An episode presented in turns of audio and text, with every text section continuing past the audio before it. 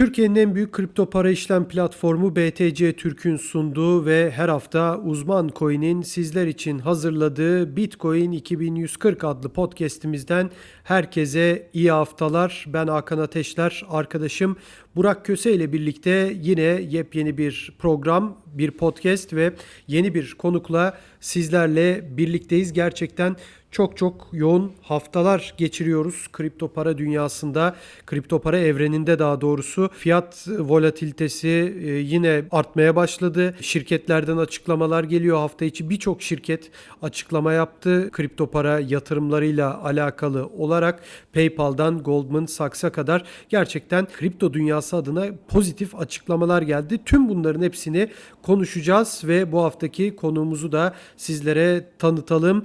İstanbul Meclis Üyesi Doktor Taylan Yıldız bizlerle birlikte. Kendisi aynı zamanda Google Silikon Vadisi eski yöneticisi. Gerçekten çok değerli bir konuğumuz var ve kripto paralarla ilgili yine hafta içinde yazısı da yayınlanmıştı. Taylan Bey hoş geldiniz yayınımıza. Hoş bulduk. İyi yayınlar diliyorum.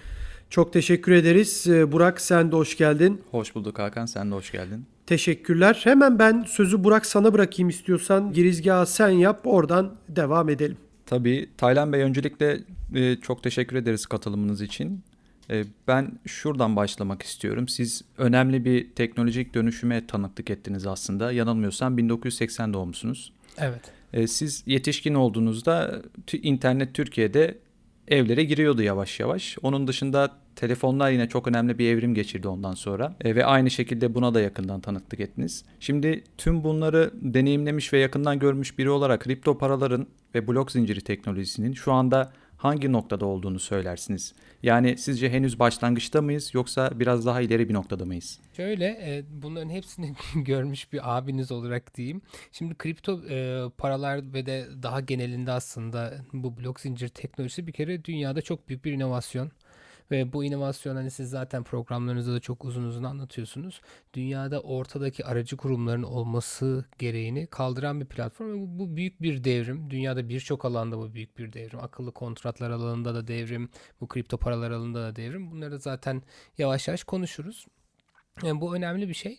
Tabi burada şöyle bir durum var. Ne zaman yeni bir devrim olsa yani öyle bir teknoloji geliştirirsiniz ki dünyanın para piyasaları, dünyanın bütün e, pazarları farklı bir yönde ilerlemeye başlar. Biz bunu en son ciddi anlamda internette gördük. Evet. Yani ben de o sırada 2001 yılında Amerika'daydım.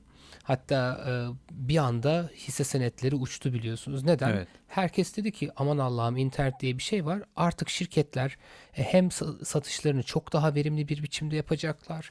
Ondan sonra kendi işleyişlerini çok daha iyi yönetecekler. Birbirleriyle daha iyi konuşacaklar vesaire ve bu doğruydu bu alanda herkes doğruyu. Tabii ne oldu öyle olunca? İnsanlar bu teknolojiye inandılar ve güvendiler. Bunun değerini gördüler. Aynı bizim bugün blok zincir teknolojisini gördüğümüzdeki ümidimizden ve doğru bakış açımızdan bahsediyorum.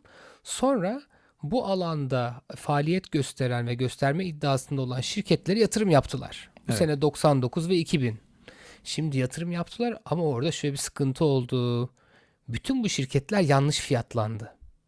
Çünkü insanlar o şirketlerin modellerini, o şirketlerin e, katma değerlerini doğru fiyatlarını doğru anlayamadıkları için ve bunlar da kanıtlanmadığı için piyasada bu şirketlerin çoğu battı. Bir kısmı batmadı. Size çok basit bir örnek vereyim mesela. Ee, Amazon'un ilk 2019'daki fiyatları 1 dolar 73 sent filan. Evet. Sonra bu e, balonda, dotcom balonunda 105 dolara çıkıyor. Sonra 2001 yılında 6 dolara kadar geri düşüyor. E şimdi bu Amazon yatırımı yanlış mıydı?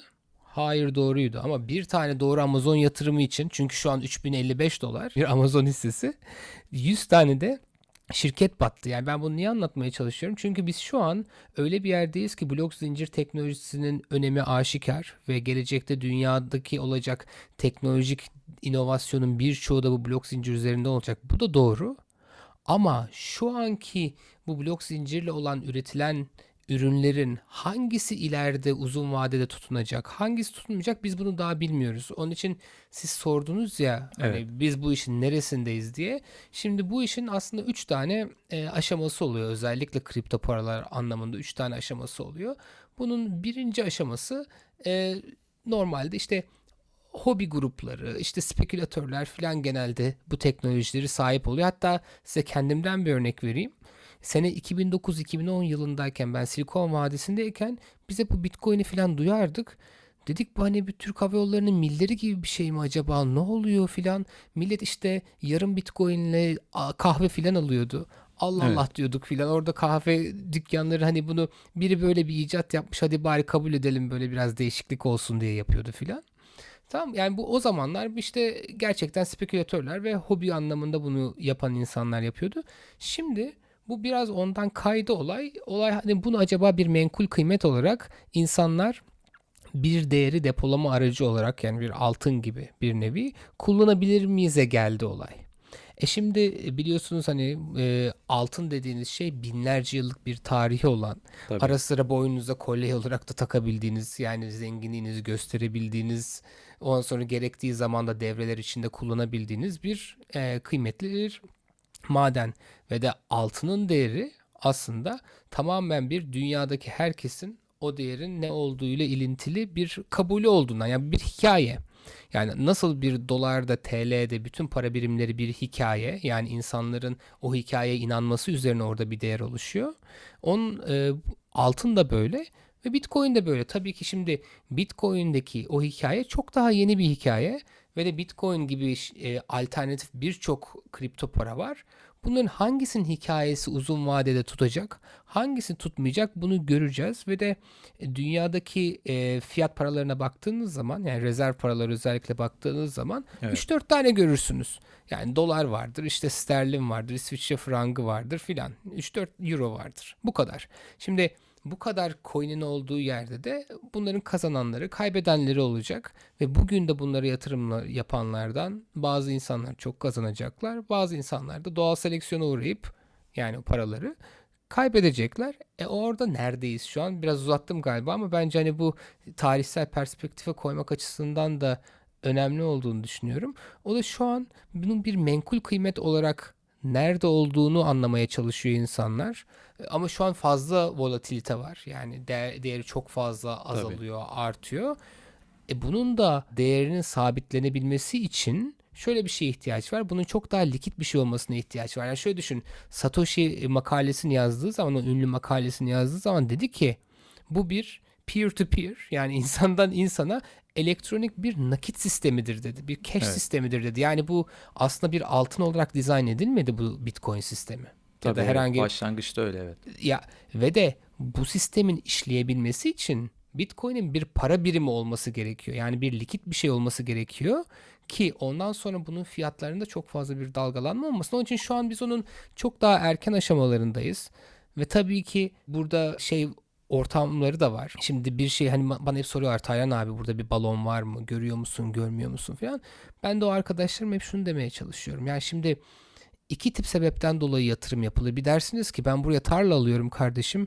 3 yıla 5 yıla buraya işte AVM'ler yapılacak, bilmem neler yapılacak dersiniz alırsınız. Bu yatırımdır. Uzun vadeli bir. Çünkü temelde bir değişiklik görürsünüz alırsınız. Bir de dersiniz ki ya bu tarlaya benim arkadaşım yarın 200 bin verecek. Başka arkadaşım 300 verecek. Ben bunu 2 hafta tutayım satayım dersiniz. O zaman balon olma ihtimali daha fazladır. Çünkü insanlar uzun vadeli tutmak için yani temelde bunun güzel yatırım olduğundan değil başkaları da bunu alacak diye satın Evet. alırlar. Yani böyle bir durumdayız şu. Şu an onun için kripto paralarda özellikle e, olayın çok erken günlerindeyiz diye düşünüyorum. E peki sizin ben e, Bitcoin'e biraz da eleştirel yönden baktığınızı biliyorum. Mesela örneğin enerji tüketimiyle ilgili eleştirileriniz var. E, şimdi Bitcoin aslında biz dahil Hakan'la ben veya işte birçok insan bizim gibi Bitcoin'in uzun yıllar bu piyasadaki koltuğunu kaybetmeyeceğini düşünüyor. Yani her zaman birinci kripto para en büyük piyasa değerine sahip kripto para Bitcoin olacak. Bitcoin diğer kripto paralardan ayrı bir yerde olacak. Siz buna katılır mısınız? Yani Bitcoin bundan 10 yıl sonra da biz Bitcoin'i şu anda sizce e, birinci kripto pa- para olarak görebilir miyiz? Ya, bilmiyorum görebil yani şunu bilmiyorum. Dediğim gibi bakın burada bu olay tamamen bir hikaye üzerinden döndüğü için yani hani Bitcoin değeri nedir şu an?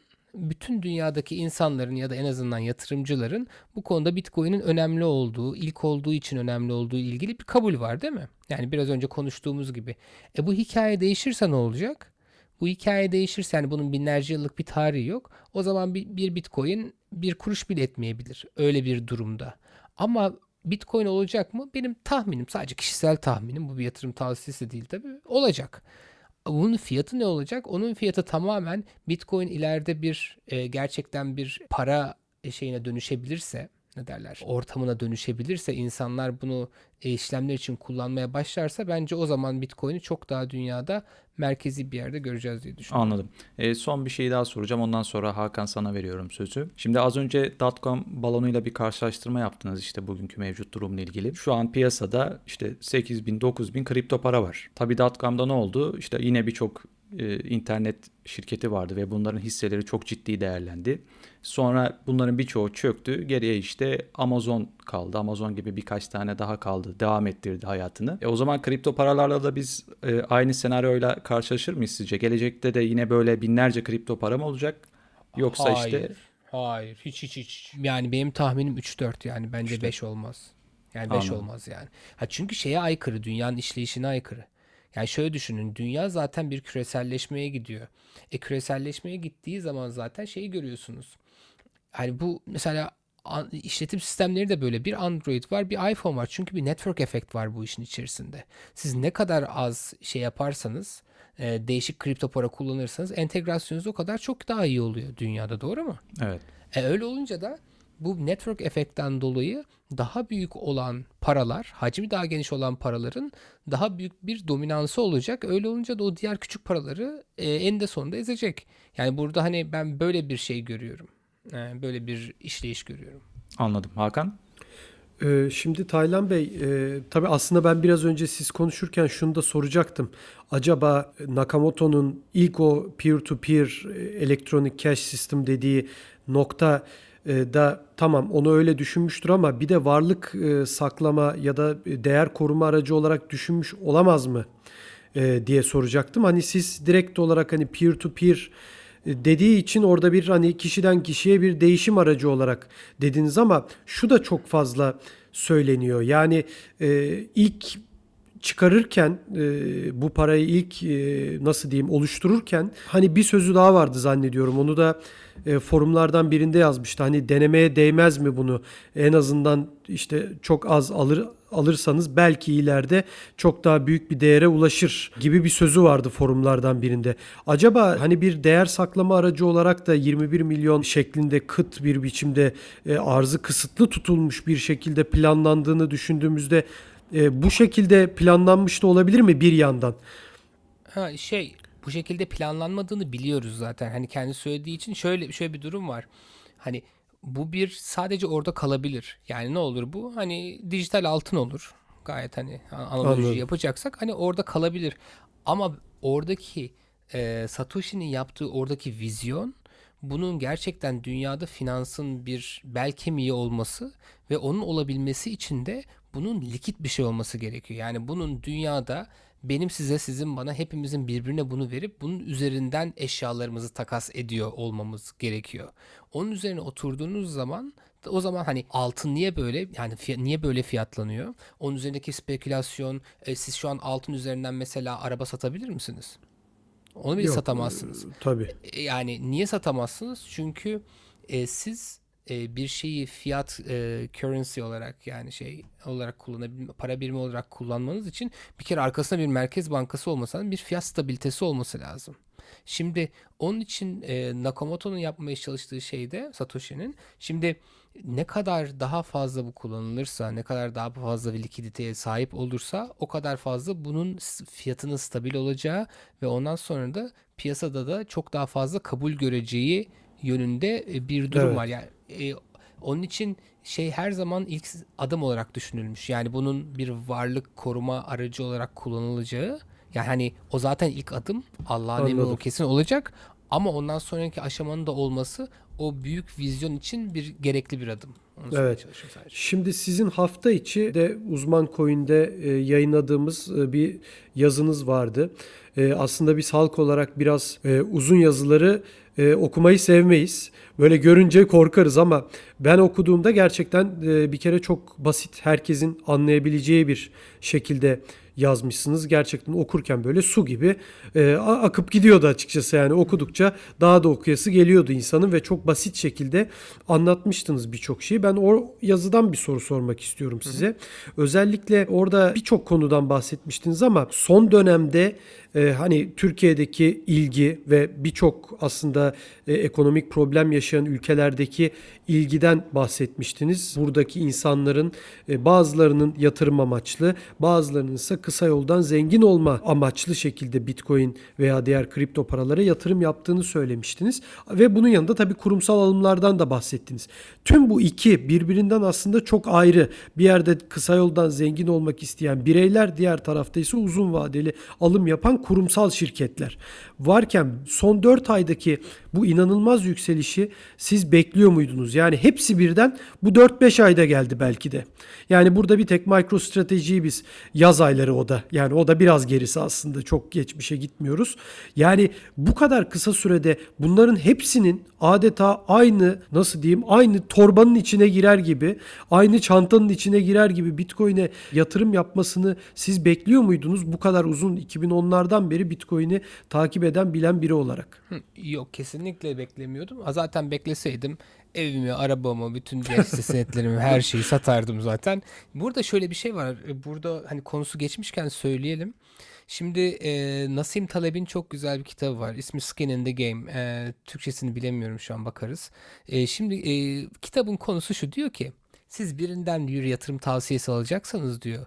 O insanın yatırım tavsiyesini önce kendisi uygulaması gerekir diyor. Yani ben bugün onun için Evet. YouTube'da izlediğimiz insanların açsınlar portföylerini bizlere göstersinler. Eğer Bitcoin alın diyorlarsa bakalım hayatlarını Bitcoin'e yatırmışlar mı? Ya da satın diyorlarsa Bitcoin'i shortlamışlar mı? Yani hani madem bu kadar alın alın diyorlar insanların kendi evlerini arabalarını satıp ona giriyor olmaları lazım.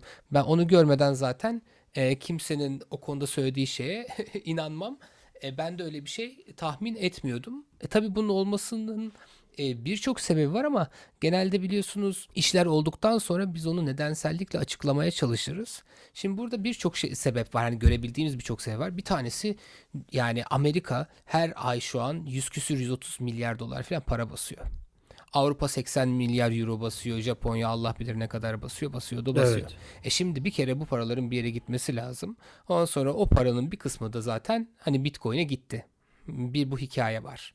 Bu devam ediyor. İkincisi e, piyasalar hep Bitcoin'i çok daha böyle olayın kenarında duran ve de hani dediğim gibi spekülatörlerin kullandığı ama ana akım insanların kullanmadığı ya da endorse etmediği diyelim. Yani gerçekten arkasında güvenli durmadığı bir yapı olarak düşünürken bir anda Elon Musk gitti dedik işte ben bir buçuk milyar dolarlık e, Bitcoin alıyorum Tesla'dan. Ondan sonra bundan sonra arabaları te- e, Bitcoin'e satın alabileceksiniz falan gibi bir çıkış yaptı. Bu çıkışta piyasalara bir güven verdi. Şimdi normalde insanlar bazen böyle şeyleri beklerler. Yani herkes mesela Bitcoin'i seviyordur ama herkes kenarda durur. Acaba gerçekten böyle bir şey olacak mı diye. Ve bu şunun gibidir televizyonda bir reklam görürseniz herkes o reklamı gördüğünü bilir de böylece bu herkesin bildiği bir bilgi haline gelir ya. Halbuki bir, birbirinize kulağınıza fısıldasanız siz herkesin bildiğini bilmezsiniz. Onun için mutlaka ortak bir aktör çıkması lazımdır. Kendini ortaya atar ve der ki bu iş böyle hani kral çıplak ya da bir, Evet. bir şey. Evet. E şimdi orada öyle bir durum oldu. Kral çıplağın tam tersi oldu. Yani kral çok akıllı gibi bir şey oldu. E şimdi bu böyle bir durum olunca e tabii orada da bir momentum oldu. Bu iki. Ama şöyle bir farklılık var. Bu normal para piyasalarında biliyorsunuz bir merkez bankası var. Hani faizleri değiştiriyor, para basıyor, ediyor, eğiliyor filan. Ona göre paranın değeriyle e, oynayabiliyor bir miktar. Ama burada bu çok dağıtık bir sistem olduğu için para değeriyle kimse istediği gibi oynayamıyor. Oynayamadığı için de bu Tabii. biraz biz buna kaos teorisinin hani Brownian motion deniyor. Brownian hareket. Yani o da nedir? O kadar çok fazla böyle alakasız yerden çeken şey var ki, aktör var ki siz onu gidip de modelleyemiyorsunuz nereye gideceğini. Onun için hani sonra baktıktan sonra aman Allah'ım yükseldi çünkü 3 tane neden oldu demek kolay A- ama o işin içindeyken nereye gideceğini tahmin etmek çok zordur. Onun için onun diyenlere de ben kimsenin inanmamasını salık veriyorum.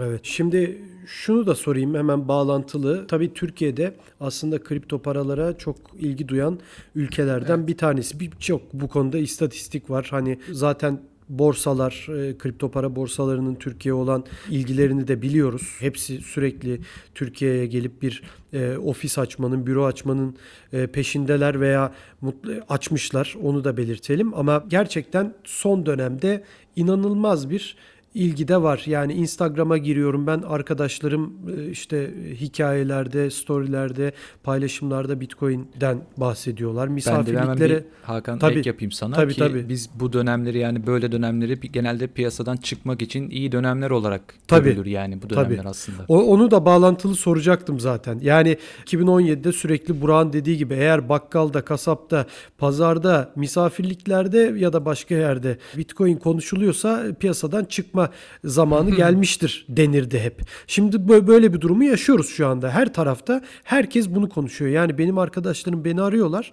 Ee, geçen gün işte akrabalarla e, bir buluştuk diyorlar. Misafirlikte Bitcoin'den bahsetti. Hiç alakası olmayan insanlar ekonomiyle diyorlar. Şimdi bu, sürekli her yerden bu e, konuşmalar, haberler, tartışma programları e, yağmur gibi yağıyor açıkçası.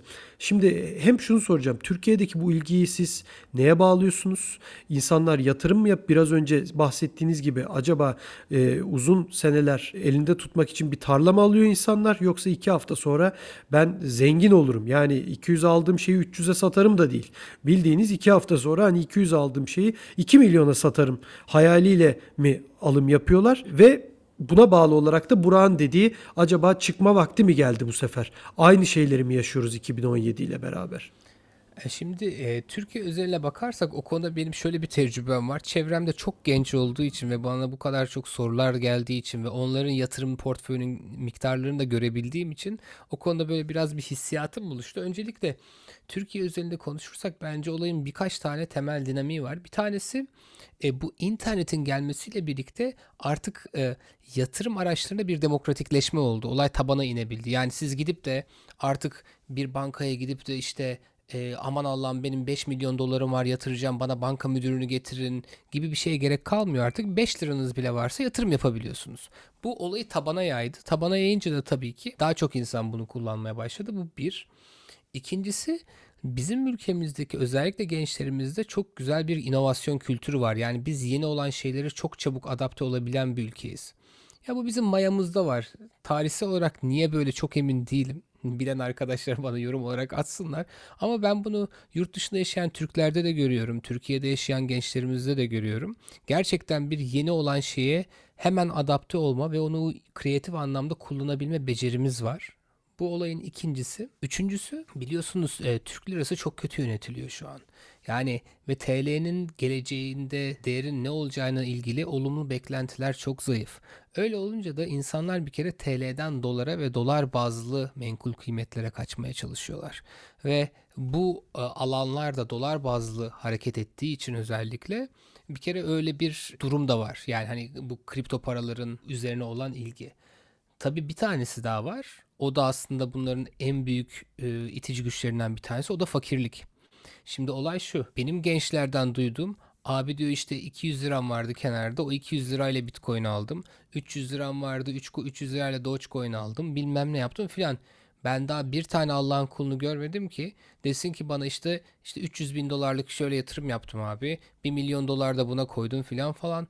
Böyle bir şey yok. Ve de insanlar o 300 liralık e, yatırımları 400 mü 500 mü olduğunu anlamak için sabahtan akşama ekran açıyorlar. Orada sağda kripto sevdikleri yatırım yaptıkları kripto paralar ne olmuş ne olmamış. Şimdi bunun sebebi şu. Bakın e, dünyadaki en fazla kripto yatırım yapan e, popülasyon bazında olan ülkeleri sayayım. Nijerya, Vietnam, e, Filipinler, Türkiye, Peru. E şimdi diğer ülkeler Japonya'daki, Almanya'daki, Amerika'daki insanlar salak mı? Oradaki insanlar niye buna şu an yatırım yapmıyorlar? E çünkü bu adamların işleri var, güçleri var, paralarını kazanıyorlar, hobi hobileri var ve bu speküle bu alanı spekülatif olarak görüyorlar. Daha tam tanımlanmamış, daha tam şey yapılmamış, ispatlanmamış alanlar olarak görüyor ki doğru. ispatlanmamış alan olarak görüyorlar. Onun için sadece orada hobi ve spekülatör olan insanların bunun e, içinde olduğunu görüyoruz daha çok. Ama Türkiye'deki gençlerin başka bir artık umudu ve e, şeyi kalmadı. Tutunacak Fırsatı dalı. kalmadı. Ne yapacak? İş yok. Ondan sonra ailelerinden para alacaklar. Annelerin babaların emekli maaşı zaten pul olmuş. Alıyor oradan mesela bir yerden yanda bir yerden çalışacak 1000-1500 lira yetmiyor.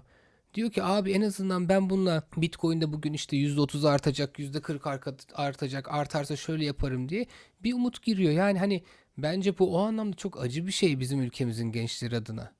Yani keşke olay sadece inovasyon olsa, her gencimizin cebinde 10 bin ekstra dolar olsa böyle harcayabileceği ve de onu da böyle yeni inovatif mecralarda öğrenerek düşe kalka değerlendirseler böylece ileriki zamanlarda da bir aslında yatırımcı kültürleri ve tecrübeleri olmuş olur. Hani bu güzel bir şey.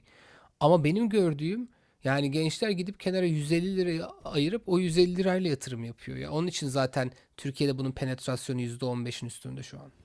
Tabii. Burak sana vereceğim sözü ama e, Tabii. bir de şu var. E, yani dediğim gibi Türkiye'de çok ciddi bir e, kripto para borsa ilgisi de var. Borsaların ilgisi de var Türkiye'ye. Dediğiniz gibi gerçekten halkın da ilgisi yavaş yavaş oluşmaya başladı.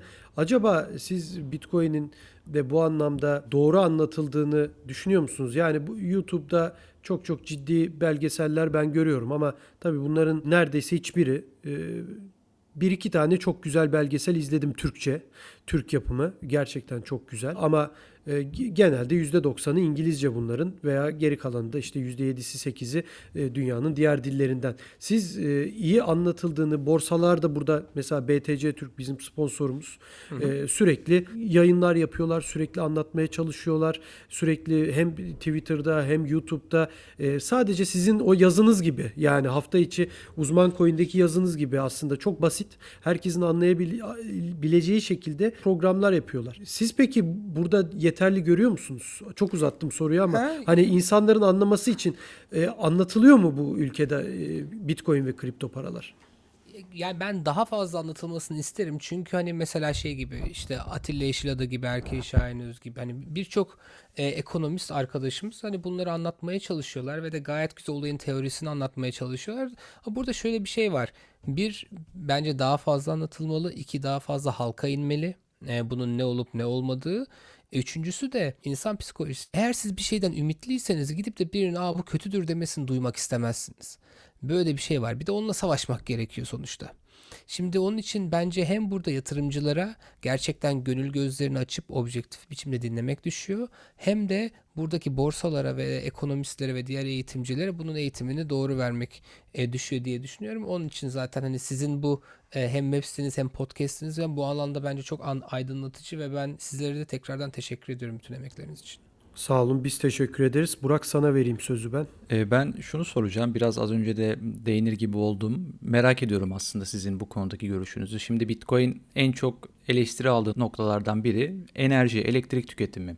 İşte bu konuda karşılaştırmalar yapılıyor. İşte Norveç kadar işte ya da başka herhangi bir ülke. Şimdi benim kendi kişisel fikrim şu anda evet Bitcoin azımsanmayacak miktarda bir enerji tüketiyor. Bu bir gerçek. E bununla beraber Bitcoin'de en büyük maliyet enerji ve enerji maliyetini azaltmak Bitcoin madencilerinin karlılığını daha da artıracak. Yani burada böyle bir gerçek olduğu için yenilenebilir enerji çalışmaları için Bitcoin aslında önemli bir teşvik sağlıyor. Ve Bitcoin aslında yani bu nedenle bu çalışmaları destekleyen bir yapıda şu anda. Yani nitekim yakın zaman önce temiz enerjiyle çalışan bir Bitcoin madencilik havuzu kuruldu.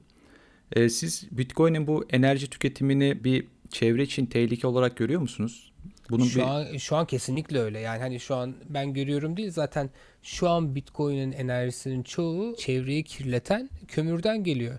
Yani bir Bitcoin için 300 kilogram karbondioksit salınıyormuş. Halbuki bazı alternatif teknolojiler geliştiriliyor şimdi ve onlar birbirimize e-mail göndermenin karbon işte ayak izi kadar ancak bir ayak izi oluyor. O da birkaç gram. Yani arada aslında binlerce kat fark olabilen yeni teknolojiler geliştirmeye çalışıyorlar şimdi. evet. Yani şey biraz mantıksız gelmiyor mu size de? Yani 16 quintillion böyle 16'nın yanına 50-60 tane sıfır koyun.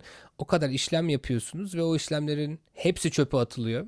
Hatta onun ayrıntısına girmek isterse arkadaşlar niye nasıl böyle çalıştığını da an- anlatırız. Biraz fazla teknik olabilir. Ama sonuçta o işlemler maalesef hani çok fazla çok fazla değil. Üretkenliğine yani insanoğlunun üretkenliğine hiç katkıda bulunmuyor ve bu bir enerji. Yani bu enerjiyle neler yapılmaz ki reel ekonomide düşünsenize. Yani bu, bu sene sadece Hollanda'nın harcadığı enerji kadar ve dünyadaki bütün bütün bütün veri merkezlerinin, data center'ların enerjisinin yarısı. Seneye neredeyse o kadar enerji harcanacak ve de bunu rezerv para yapmak isterseniz de dünyanın küresel enerji üretiminin iki katı, üç katı kadar da enerji gerekecek. Yani burada bu işte bir sıkıntı var. Yani şu, hatta ben çünkü genç arkadaşlarımın doğayla ilgili de ben ne kadar hassas olduğunu biliyorum. Küresel ısınma ile ilgili ne kadar hassas olduğunu biliyorum. Yani biz bu enerjiyi Bitcoin sistemini döndürebilmek için mi harcamak istiyoruz? Yoksa başka daha verimli alanlarda mı harcamak istiyoruz? Yani bu sorunun cevabı bende yok. Çünkü e, umarım buradaki enerji ihtiyacını azaltabiliriz. Belki başka teknolojilerle bunu yapacağız. Olmazsa da kesinlikle zaten yenilebilir enerjilere geçmemiz gerekiyor. E, altın madenciliği de aslında şu anda Bitcoin madenciliğinden daha büyük bir tehlike çevre için ve ne kadar e, felakete yol açtığı ortada. Türkiye'de de zaten bir Kaz Dağları örneği yaşadık. Tabii kesinlikle. Hani belki altının yerini alabilirse oradan kurtarabiliriz diye bir e, düşüncem var ama bilmiyorum. Hakan? Yani ben aslında burada e, seninle aynı fikirdeyim Burak. Belki şunu söyleyebiliriz. Hani e, zaten Taylan Bey'in dediği gibi o kirli enerjinin e, kullanım oranını azaltıp yenilenebilir enerji, temiz enerjiye geçişi arttırıcı, arttıracağız gibi gözüküyor bu anlamda. Yani her sektörde, her endüstride sadece Bitcoin değil öyle gözüküyor. İşte arabaların e, artık elektrikli olması gibi sadece bir örnek. Ama onun dışında bir de hani altın çıkarma gibi veya diğer doğal felaketlere e, yol açabilecek olan konularda da o oranı da azaltırsak sanki oradan kurtarırız gibi geliyor Taylan Bey bana. Yani çünkü bu herhalde böyle gidecek yani elektrik harcaması konusu böyle gidecek ama siz onu ne kadar temiz enerjiden yenilenebilir enerjiden elde ederseniz ve öbür tarafta da o kirli enerjiyi azaltırsanız ettiğiniz kar bu sefer sanki işe yararmış gibi geliyor bana. Tabi burada şey de çok önemli sanki insanların bilinçli olması da çok önemli gibi geliyor bana. Tabii. Bir de şöyle şeyler var. İşte Byzantine Reliable Broadcast gibi bazı alternatif şeyler var. Teknolojiler var. Mesela onlar böyle bütün konsensusu değil.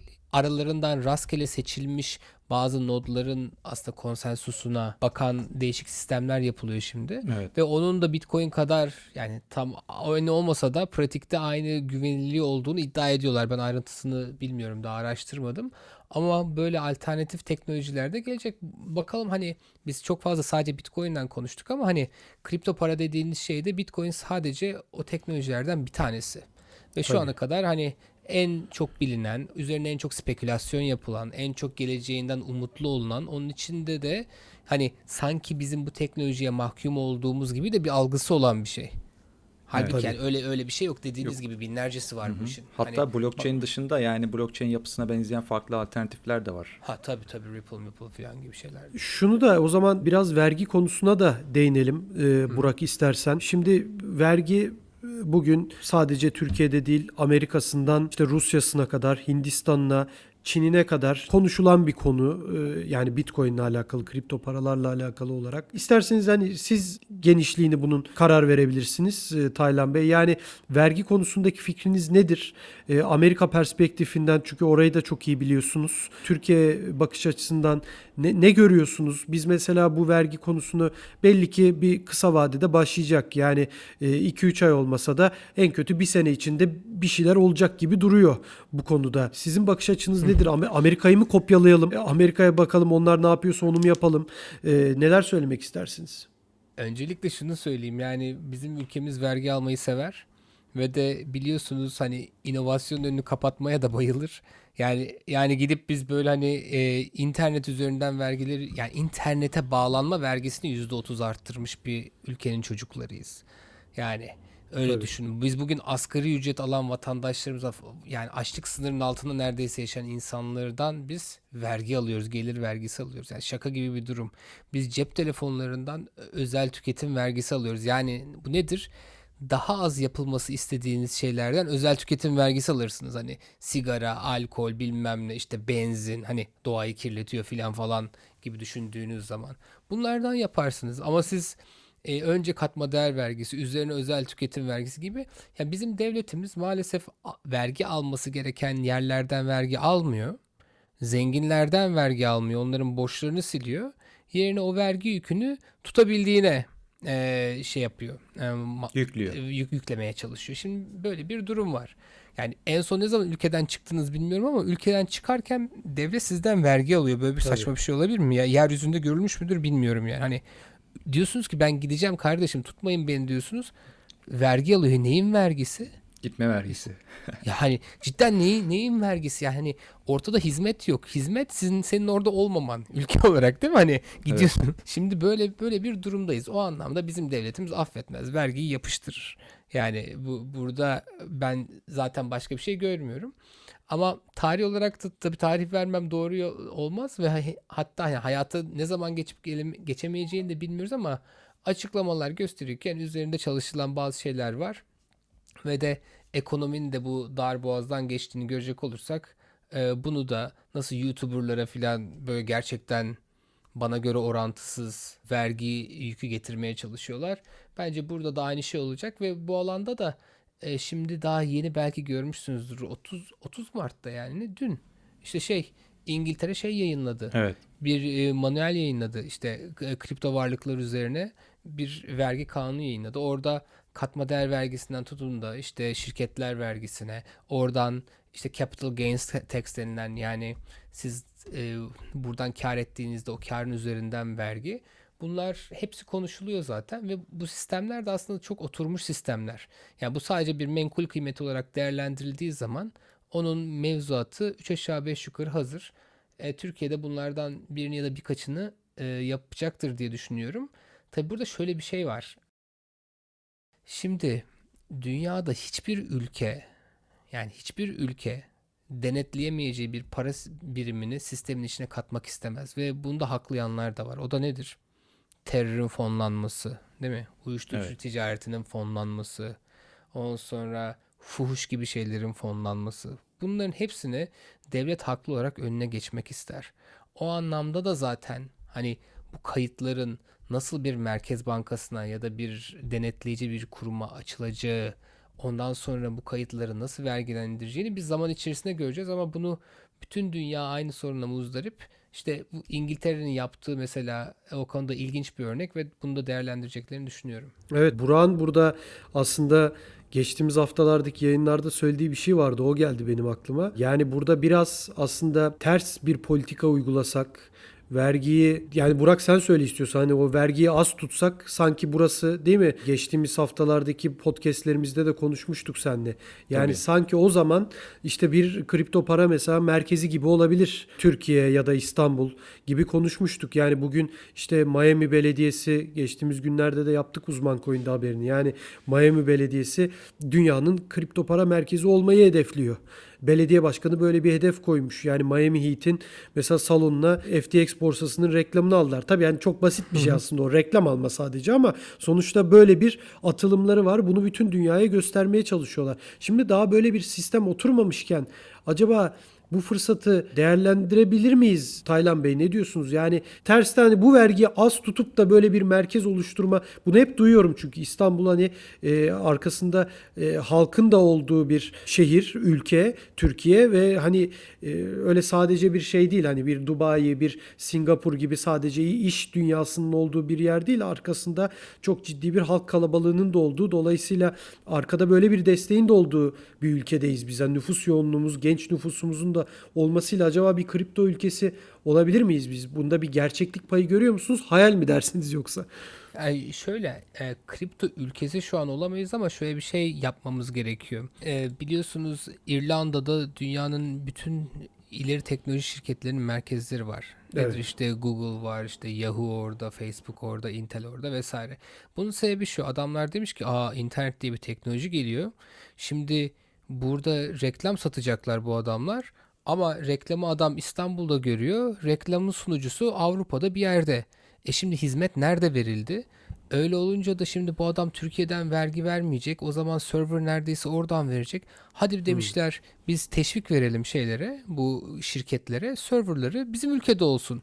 Çok böyle ucuz vergi versinler ve en son kullanıcının olduğu yere vergi vermesinler filan. Ya bir öngörü yapmışlar ve ona göre kanunlarını değiştirmişler. Sonra kanunları değişince de o bütün teknoloji şirketleri oraya yığılmış. Yoksa yani İrlanda'nın havasından, suyundan filan değil. İnsan kaynakları da fena değil ama hani Avrupa Birliği'nde 3 aşağı 5 yukarı o insan kaynağına sahip en az 15 tane ülke var. Şimdi onun için bence Türkiye'de bizim yapmamız gereken en önemli şey bu kripto paralar ve de blockchain tarafında nasıl bir regülasyon geçirmeliyiz ki devlette para piyasaları kısmında, maliye kısmında ne yapmalıyız ki dünyada biz bir cazibe merkezi olalım. Yani Almanya'nın şu an kendi kanunlarıyla yapamadığı ne var ki biz inovasyonu buraya çekebiliriz. Yani bunlar hani birçok şey olabilir. Belki biz öyle bir akıllı şehir yapacağız ki çünkü onun başka faydaları da var. O akıllı şehirde sadece mesela kripto para geçecek. Sallıyorum. Şimdi ama böyle yaptığınız zaman ne olacak? Siz inovasyonu oraya getirmeye başlayacaksınız. Belki orada insanlar sadece kripto para inovasyonu değil, aynı zamanda müşteri psikolojisi inovasyonu yapmaya başlayacaklar. Çünkü bugüne kadar bunların hiçbirini kullanmadık. Belki Bitcoin ile fiyatlandırılan bir dünya yapacağız. Ufak bir dünya ve orada bugün e, domates 1 lirayken yarın 10 lira olacak, öteki gün 5 lira olacak. E insanlar bu buradaki bu varyasyonu kaldırabiliyor mu? Nasıl kaldırım kaldıracak mı? Belki dünyanın pazarlama psikologları değil mi? Ya da finans e, davranışsal psikologlar gelip de orada yapacaklar araştırmalarını. Yani dünyada bir laboratuvar olabilir burası. Ya bu sadece bir fikir. Bunun gibi birçok fikrin kanunla biz ne yapabiliriz ki dünyadaki bazı yurt dışında yapamadıkları işleri Türkiye'de yapsınlar bunun araştırılması gerektiğini düşünüyorum. Evet Burak sana vereyim sözü. Hakan ben biraz kriptonun dışından bir soru soracağım. Tabii. Ee, eğer senin kripto ile ilgili sorun varsa Yok yani zaten Tamam. birçok soruyu sorduk. Çok fazla soru hazırlamıştık aslında. Sen- sana söylerken acaba arada kaçırdığım, atladığımız konu var mı diye e, spontane olarak bakıyorum ama yok gibi sanki. Sen sor sorunu olmadı. Ee, ben bulursam aradan sorarım yine. Taylan Bey ben size aslında interneti soracağım Türkiye'de. Ee, siz bu konuda bu konuyla çok ilgilisiniz şu anda. OECD ülkeler arasında şu anda Türkiye'de en yavaş internet bağlantısını kullanıyoruz. Biz de böyle yayın yaparken mesela bizzat bu sorunu deneyimliyoruz zaten. Ya, Türkiye'de bu sorunu biz nasıl aşacağız? Artık yani neden bu sorunu yaşıyoruz? Ee, şimdi yeni çözümler var. Mesela Elon Musk'ın Starlink'i var. Türkiye'ye 2021 yılı sonunda e, bu yıl sonunda işte teslimat yapmaya başlayacaklar. Bu mu çözüm olacak bize? E, biz bu problemin üstesinden nasıl geleceğiz? Bir kere yani Elon Musk'ın yaptığı şey çok değerli bir şey, çok önemli bir şey. Neden önemli? Bir kere e, uzay internet e, normalde fiber götüremediğiniz yerde çok büyük hayat kurtaran bir şey. O anlamda uydu internet çok çok çok önemli. Bu bir. Zaten bizim şu an e, internetsiz köy kalmasın projemiz var. Türkiye'nin birçok e, köyüne, mezralarına internet götürmeye çalışıyoruz. Onu işte Düzce ile başladık. İstanbul'umuzun 117 köyüne internet götürdük. Şimdi de Anadolu'nun köylerine gitmeye çalışıyoruz. O konuda zaten duyurularımızı yapacağız. O anlamda bir kere uydu internet çok önemli. Ama uydu internet fiber internetin bir alternatifi değil. Çünkü siz hiçbir zaman fiber internetin pinglerine uydu internette ulaşamıyorsunuz. Yani teknolojik olarak bu mümkün değil. Ama bu da tabii ki bize birçok e, değişik internet teknolojisini bir yerde kullanmamız gerektiğini söylüyor. Uydu bunlardan bir tanesiydi. Tabii burada şöyle bir durum var. Hani Elon Musk'ın interneti diyoruz ya. Dünyanın hiçbir büyük devleti telekomünikasyon altyapısını yurt dışındaki şirketlere emanet etmez. Şimdi ya bu bir de ulusal güvenlik riskidir. Düşünsenize. Yani Tabii. bugün Elon Musk'ın kucağında oturuyorsunuz. Adam dese ki ben interneti kapattım hadi geçmiş olsun. Yarın savaştasınız ne olacak? Ne olacak? Yani onun için mesela Amerika hep %51 ve üstü e, şeyin e, söyleyin adını şirket varlığının Amerikanlar tarafından satın alınmış olmasını ister. Sadece bu şeyde de değil, telkolarda da değil. Uçaklarda da böyle siz Amerika'ya gidin mesela bir Burak olarak orada havaalanı şirketi satın alamazsınız. İsterseniz 10 trilyon verin alamazsınız. Yani Virgin Atlantic Amerika'ya girmeye çalıştı. Olmadı. Gitti Virgin Amerika'yı kurdu. T-Mobile girmeye çalıştı. T-Mobile Amerika'yı kurdu vesaire vesaire. Şimdi o anlamda da bizim bir kere kendi hani iktidarın çok sevdiği şeyle yerli ve milli bir internet altyapısına ihtiyacımız var bir. İkincisi bizim fiber ağlarla örmemiz lazım ülkeyi. Neden fiber ağlar? Tabii, Olabilecek doğru. en hızlı internet o. Ee, çünkü ışık hızıyla gidiyor. Çok güzel. E, bir üçüncüsü e biz diyoruz ki hani 5G teknolojisi. E 5G teknolojisi dediğiniz şey sizin yani internet hızı cep telefonunuza gelecek internet hızı şu ankinin bin katı gibi düşünün. E çok güzel ama o internet hızlarını siz bir baz istasyondan diğerine nasıl taşıyacaksınız arada in- e, fiber kablo yoksa? Yani köylerde Ferrari var diye düşünün. Aradaki yol çakıl yol. Toprak yol gider mi alet? Gitmez. Onun için bizim her türlü bir kere fiber altyapımız olması gerekiyor ve şöyle söyleyeyim size. Ee, İstanbul'da kişi başına düşen fiber ka- kablo sayısı yani fiber optik kablo miktarı 2,5-3 metre. Stockholm'da 760 metre. Yani siz yapın hesabını. Yani hani sonuçta burada birçok faktör önemli ama aradaki farkın 300-350 kat olduğu bir dünyadan bahsediyoruz. Ee, ve de Türkiye'de 400 bin kilometre e, fiber kablo döşemişler. Olması gereken 3-4 milyon kilometre yani onda biri ne döşemişler bu arkadaşlar. E öyle olunca da internet zaten yavaş oluyor. Ve de biraz önce sorduğunuz niye böyle? Evet. Yani e, her şey bir önceliklendirme sorunu. Bir, şu an bizi yöneten arkadaşlar internetin bir hayat biçimi olduğunu, bizim işimizin de, okulumuzun da, eğlencemizin de her şeyin kaynağında ve ortasında internetin durduğunu farkında değiller. Çünkü kendi hayatları oradan gitmiyor. Kendi çocukların hayatı oradan gidiyor ama kendi hayatları oradan gitmiyor. Cep telefonlarını bile haberleri taşıyor. Cep telefonlarına bile ihtiyaçları yok o insanların. Yani onun sizi beni anlamasını beklemeyin bu bir. İkincisi Türk Telekom üzerinden maalesef çok oyunlar döndü.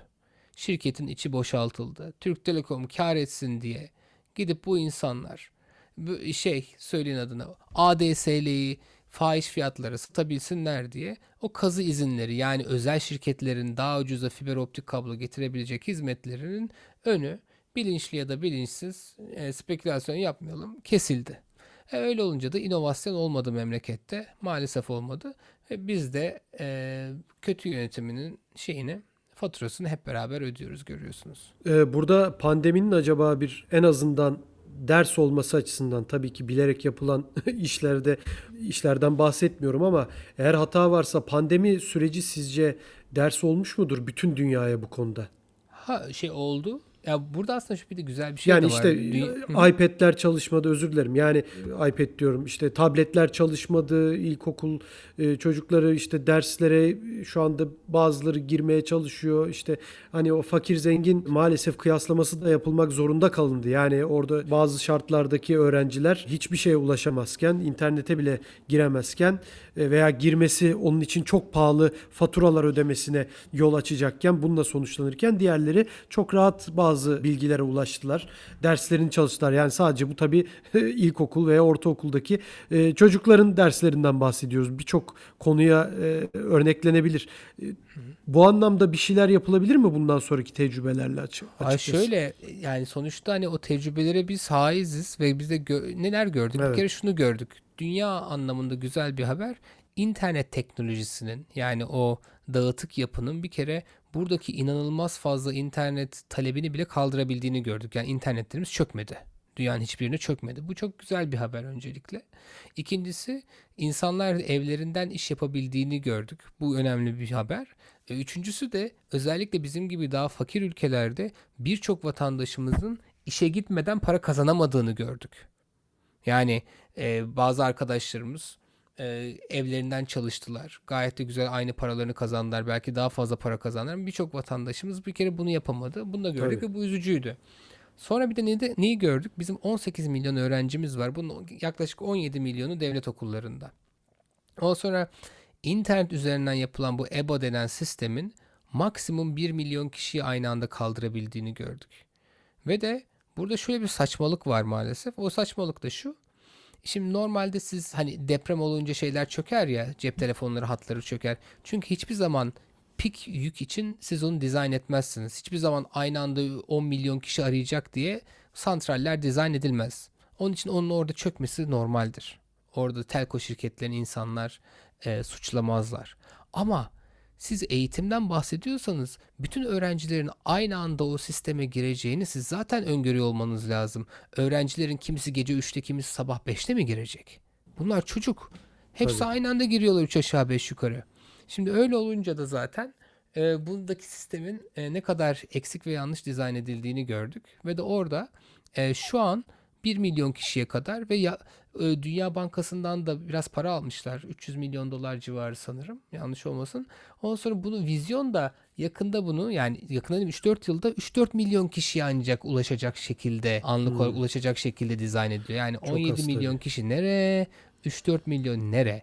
Kaldı ki 9 milyon çocuğun internete e, şey erişimi yok. Yani siz o şeyi altyapıyı kursanız da erişim yok. Bu çocukların tableti yok, evinde hızlı internet yok vesaire vesaire. Şimdi çok güzel bir soru sordunuz. Biz buradan bir şey öğrendik mi diye. Yani siz ben öğrendik ve devleti yönettiğimiz zaman da bu konularla ilgili ne yapacağımızı da biliyoruz. Ama bu arkadaşlar öğrenmediler. Çok da basit bir örnek vereyim öğrenmedikleri ilgili. Bil- şey belki duymuşsunuzdur. BÖTE diye bir şey var. Ee, söyleyin adını. Bir öğretmenlik kolu var. İşte bilgisayar ve öğretim teknolojileri eğitimi diye geçiyor. Şimdi bu arkadaşlar bu CEIT diyor İngilizce'de. Şimdi bu arkadaşlar çok çok çok kritik işlevleri var. Çünkü analog çağda yetişmiş öğretmenleri yani tahtada tebeşir yazarak mesleklerini yapan öğretmen arkadaşlarımızı 21. yüzyıla adapte ediyor bu insanlar. Yani şu an ondan daha kritik bir iş olamaz. E bunların kadrolarını kesiyor. Yeni kadro vermiyor devlet. E bu kadar önemli bir alandaki insanların siz nasıl sesini duymazsınız? Böyle bir şey olabilir mi? Yani hani biz her şey dijitalleşmeye çalışırken ondan sonra öğretmenlere kadro normal diğer branş öğretmenlerine kadro veremezken ve bu öğrencilerin eğitimi inanılmaz eksik kalmışken biz eğitimi internete taşıyıp bunu çok daha ölçekli bir biçimde çok daha güzel ve hızlı yapabiliriz. E bunları yapmak için olabilecek en önemli şeylerden bir tanesi de bu öğretmenlerimizi 21. yüzyıla hazırlamak ve o arada da bu BÖTE yani bilişim öğretmenleri bunun arasındaki çok güzel bir köprü. Yani biz daha bunu yapmıyoruz. Onun için hükümetin bundan çok bir şey öğrendiğini ben zannetmiyorum. Yani sonuçta geri kalmamak için her zaman herhalde teknolojiye değil mi yatırım yapmamız e, ve hani dünyanın gerekliliklerine geri kalmamak adına her zaman takip etmek zorundayız herhalde bunu yani tembellik etmeyeceğiz. Her zaman ne gerekiyorsa işte bu internet teknolojilerinde yapılması gerekenleri siz zaten anlattınız. E, onları yapacağız. Yapmak zorundayız herhalde. Onun dışında ki her yol bizi geriye götürecek diyebilir miyiz artık? Yani şöyle söyleyeyim yani biz hani biliyorsunuz Türkiye'de bu uluslararası eğitim testleri yapılıyor. Biz Evet. Türkçe okuduğumuzu anlayamıyoruz çocuklarımız olarak. Yani şu an okuduğunu anlayamayan nesiller yetiştiriyoruz biz. Matematikte Evet. ortalaması 3 net 4 net olan 20-30 soru üzerinden 3-4 net 4 net olan nesiller yetiştiriyoruz. Biz Tabii. bu nesillerle nasıl dünyanın ilk 10 ekonomisine gireceğiz? Tabii Yani zaten e, programı ben açarken e, dikkat ederseniz onu söylemiştim. Yani e, ben de aslında 90 döneminde e, ilkokul, ortaokul okumuş o jenerasyondanım ve hani aslında o biraz önce bahsettiğiniz o kriterlerin en başındaki jenerasyonlardan biriyim. Ya okuduğunu anlamayan, matematiği kötü olan belki o jenerasyonun e, şu anki gibi olmasa bile çünkü onun da gerçekten seviyesi daha kötüye gidiyor seneler geçtikçe.